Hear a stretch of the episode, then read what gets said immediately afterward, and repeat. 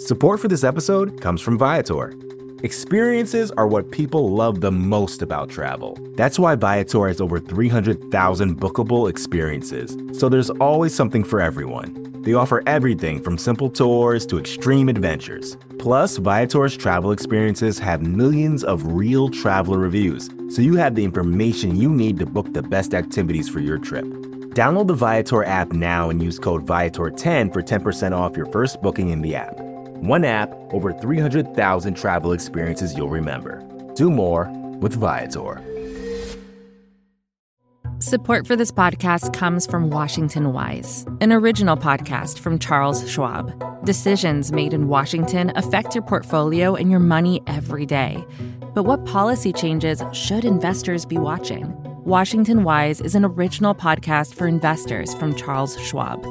The show unpacks the stories making news in Washington and how they may affect your finances and investments. Listen today at schwab.com slash washingtonwise. That's schwab.com slash washingtonwise.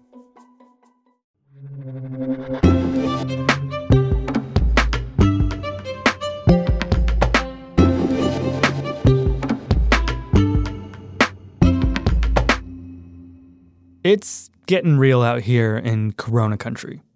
California, which has already declared a state of emergency, is currently dealing with yet another cruise ship outbreak. The University of Washington in Seattle announced today that it would be canceling in person classes for the foreseeable future. And President Trump just announced $8.3 billion in emergency aid to deal with COVID 19. Safe to say, this thing is waxing, not waning, in the United States. But what about that tickle in the back of your throat? That mild fever? That dry cough? Is that allergies? Is that the flu? Or, you know, on today's show, we wanted to help explain how you know if you have this thing or, or how you'd go about finding out. Caroline Chen has been reporting on COVID 19 testing for ProPublica, and she's going to present how this whole situation could go. Extra stress on could because it could go a lot of different ways depending on your doctor, your your test, your state, all that. Also because it's stressful. So let's say you woke up and you're not feeling so hot and you're thinking, "Oh no, do I have the coronavirus?" So the first thing I would say is what symptoms do you have? And I think a lot of people don't know actually what the presenting symptoms are of the coronavirus because a lot of people have just been hearing it's flu like. So, actually, a good thing to know is that the first two presenting symptoms are fever and a dry cough, not the runny nose or, you know, a wet mucousy cough. So, let's say that you do have the two presenting symptoms, which is a fever and dry cough. The next thing to do would be ideally to call. By which I mean ring your doctor, or if you have a primary care physician, or if you don't have a primary care physician already, to call, say, a local clinic, or to call your local hospital and the reason why is particularly if you are in an area, say a place like Seattle right now, which has had a lot of cases, they're pretty overwhelmed right now. And this helps to do some triage. And your doctor's probably going to ask you questions like uh, What's your travel history been? Or if you're in the Seattle area, Tell me something. What does your day to day look like? Are you around a lot of people? Are you riding public transit? And this calling just helps you talk to a medical professional who will help you sort out, you know, are you a likely candidate for the coronavirus? And it helps to not overwhelm um, emergency rooms. And part of the reason for this is because it's also flu season right now. Just statistically speaking, it is still more likely that you have the flu than the coronavirus. So if everybody who thought they had the coronavirus just went straight for the emergency room, our hospitals would be in trouble. So at this point, you've called your doctor and you're going to follow whatever your doctor tells you to do. And your experience could vary really dramatically depending on where in the country you are, which state you're in. But I would say broadly, you're probably going to get, you know, one of a number of responses. Um, if your doctor thinks it's very, very unlikely that you have the coronavirus, it's possible they'll say, I think you should stay at home, you should monitor your symptoms, and keep me posted. Call me if anything changes. They could say, It sounds like you are sick, but I really don't think you have the coronavirus. So here's what you need to do come to the office. We'll assess you for whatever else we think you might have, but we're not going to test you for coronavirus right now. Or they could say, Based on what you're telling me, especially since you're in the Seattle area where we've seen other people with symptoms like yours, we'll test you just to be safe. they'll probably then tell you to come in. And I'm not really sure exactly what the procedure is, say, in the greater Seattle area, but it's likely that there are specific hospitals that they are directing likely candidates to for testing, and they would give you directions to go to a specific location that is taking what they call PUIs, which is a person under investigation, and that's when they would test you for the coronavirus. So at this point, it's a swab like if you were being tested for the flu. They'll take a swab and send that specimen to a lab. And depending on where you are in the country, there are some states where their labs are already set up and able to take tests, and there are other states where they're still working on getting their public labs or local academic medical centers, you know, hospitals, um, to have capabilities to do testing locally. And so if they don't, they have to send the specimens to the CDC. And that's going to determine how fast you get an answer. So I'm currently at a conference in New Orleans and I spoke to an official at the public health department here, and they said that they currently haven't been running a lot of tests. So, in their local lab, they can get an answer in under six hours. But currently, if they get what they call a presumptive positive, so they get a positive answer, they then send the patient sample to the CDC as well for confirmation. And that can take days.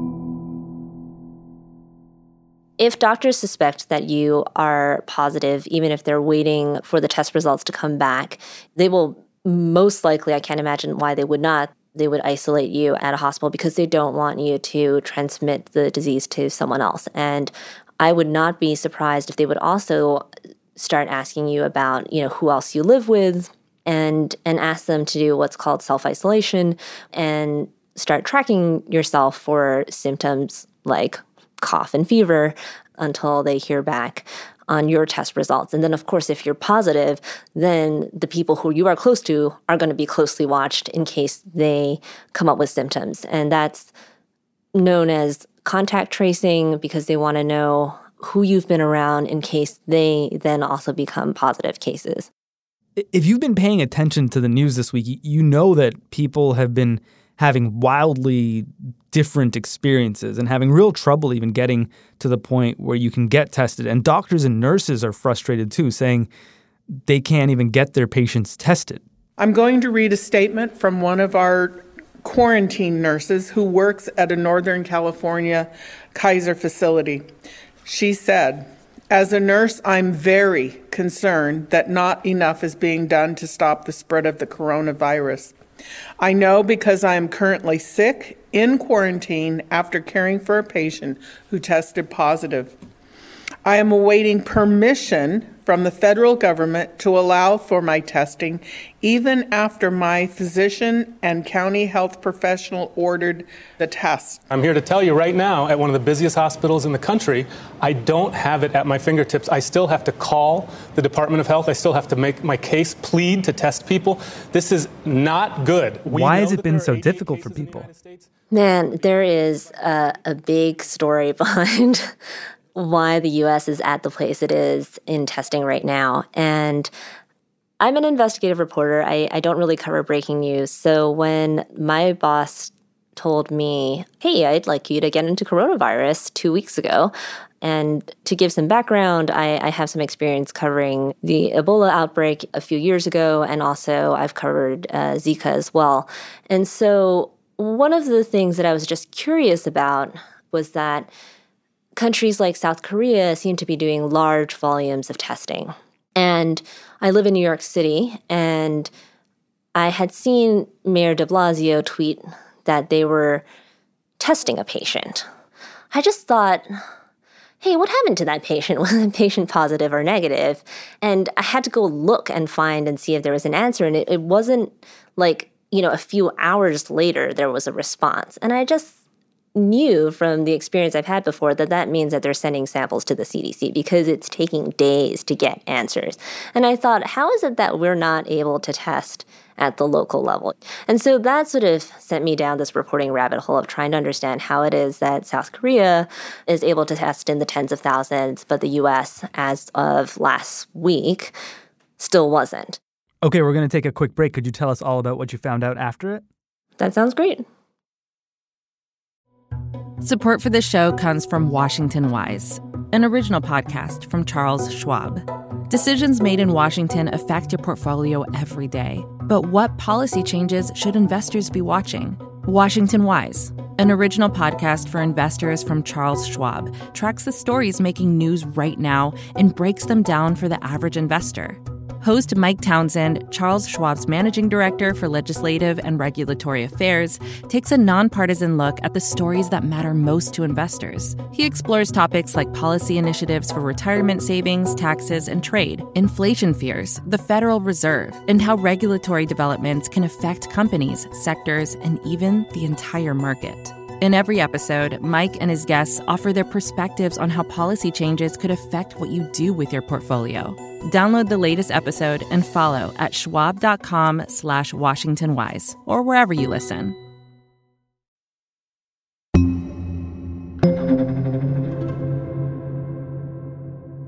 So, Caroline, uh, before the break, you said that this kind of question of why testing in New York in particular was taking so long sent you on this reporting journey.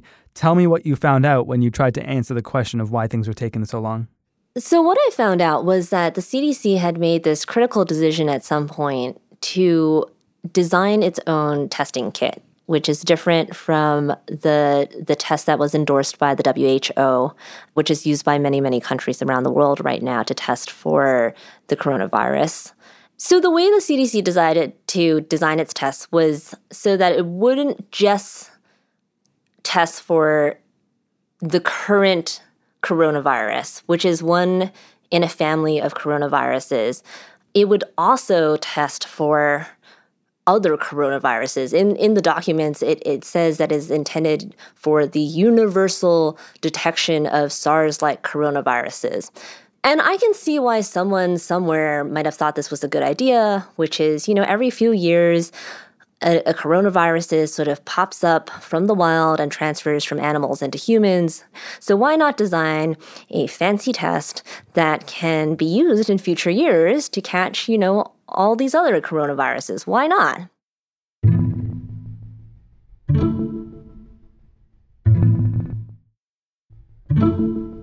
When the CDC then shipped out its test kits to the public health labs around the country. It's shipped it to 100 public health labs in early February.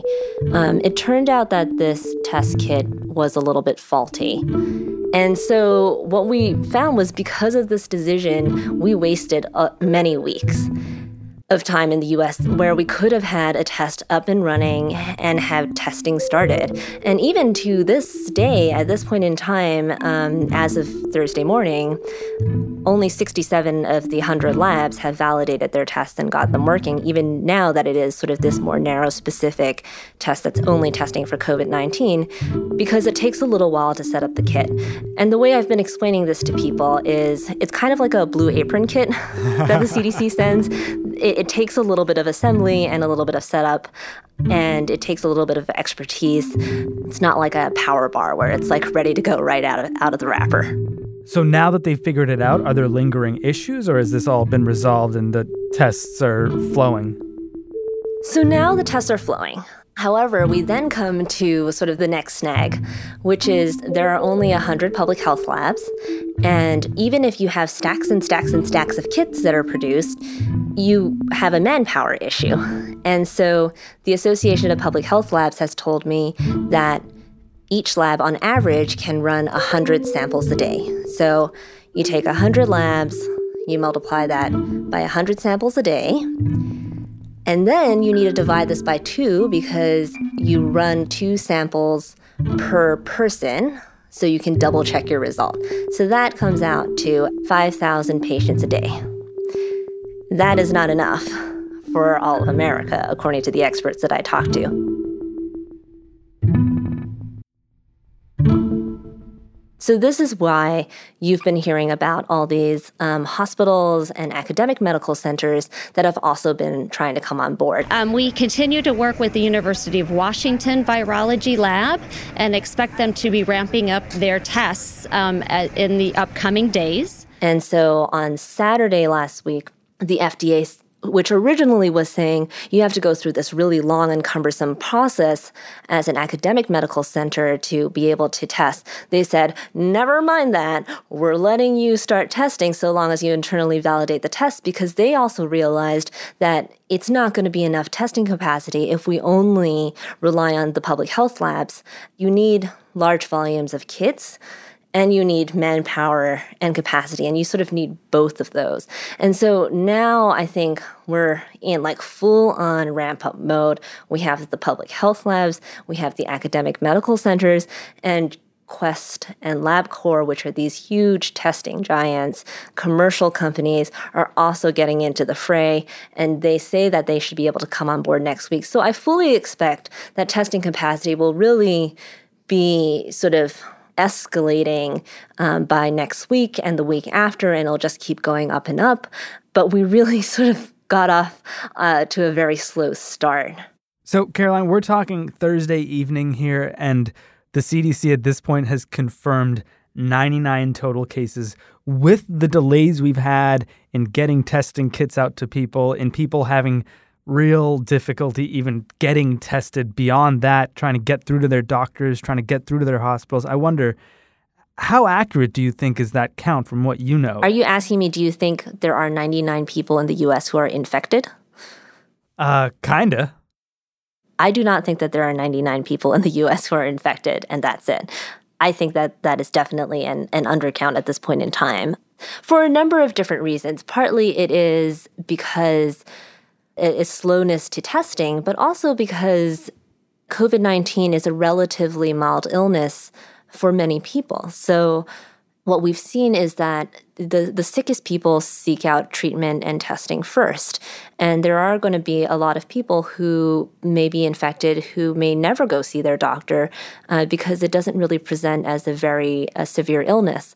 So it, it's hard at this point to get a really good idea of the total number, even globally, of infected cases like right now this is all a ballpark estimate and the more data we have a better sense we'll have of actual of the actual fatality rate. So what i'm trying to tell people is what we do know is that it is more deadly than the regular regular seasonal flu and it is less deadly than something like sars. Caroline you grew up in hong kong during the sars outbreak and you mentioned earlier that you covered the ebola outbreak too. How does the way this is being handled in the united states at this point compare to to those outbreaks? So I was 13 when I was living in Hong Kong during SARS. So my perspective as a teenager was that I was kind of bummed to not be able to go to school because I missed my friends. And I mainly paid attention to the daily death toll because my parents told me that I wasn't allowed to go back to school until the daily death toll fell under two per day. Your parents just made up this rule? That was the rule they made up? Yeah, that was that was the rule my parents came up with. But, you know, obviously that's the very teenager perspective. But I did come to really uh, gain a, a, huge respect for the medical workers during that time. Um, there were medical uh, staff, doctors and nurses in Hong Kong who worked around the clock and really truly just sacrificed themselves um, to the point that they succumbed. And I remember that and am still moved by that to this day. And we have seen that happen in Wuhan, China, uh, with the coronavirus outbreak. And, and to me, that drives me as a reporter now to think about what kind of support medical workers are going to get, get in the US. And it's a question I'm asking now as I am reporting. And we're hearing so far, you know, very different experiences from nurses and doctors at different hospitals, but we want to hear more because that's a big concern of mine. You know, how prepared hospital staff are, especially after a, a difficult flu season.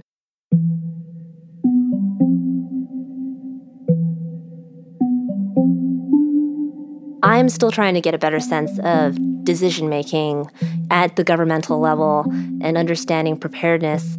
You know, the big question that is just driving my reporting generally is just is the US prepared you know at all different levels and and trying to see where we aren't prepared and, and if we aren't prepared you know who is accountable uh, because it is a matter of understanding our healthcare system um, and how it intersects with government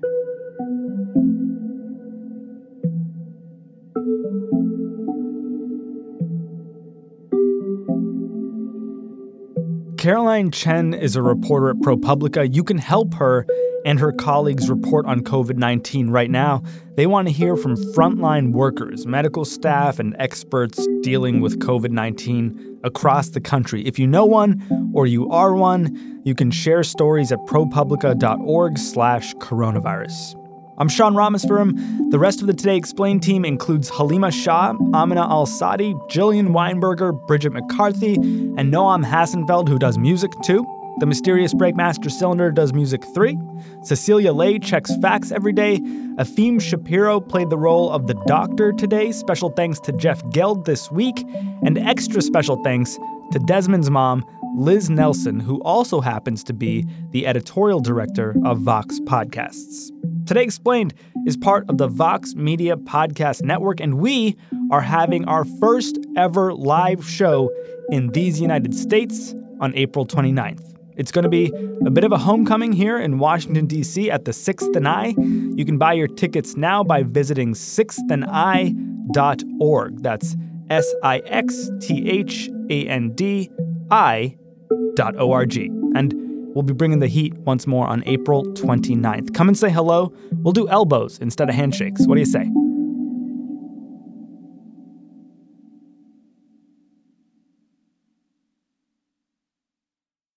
Support for this podcast comes from Washington Wise, an original podcast from Charles Schwab. Decisions made in Washington affect your portfolio and your money every day.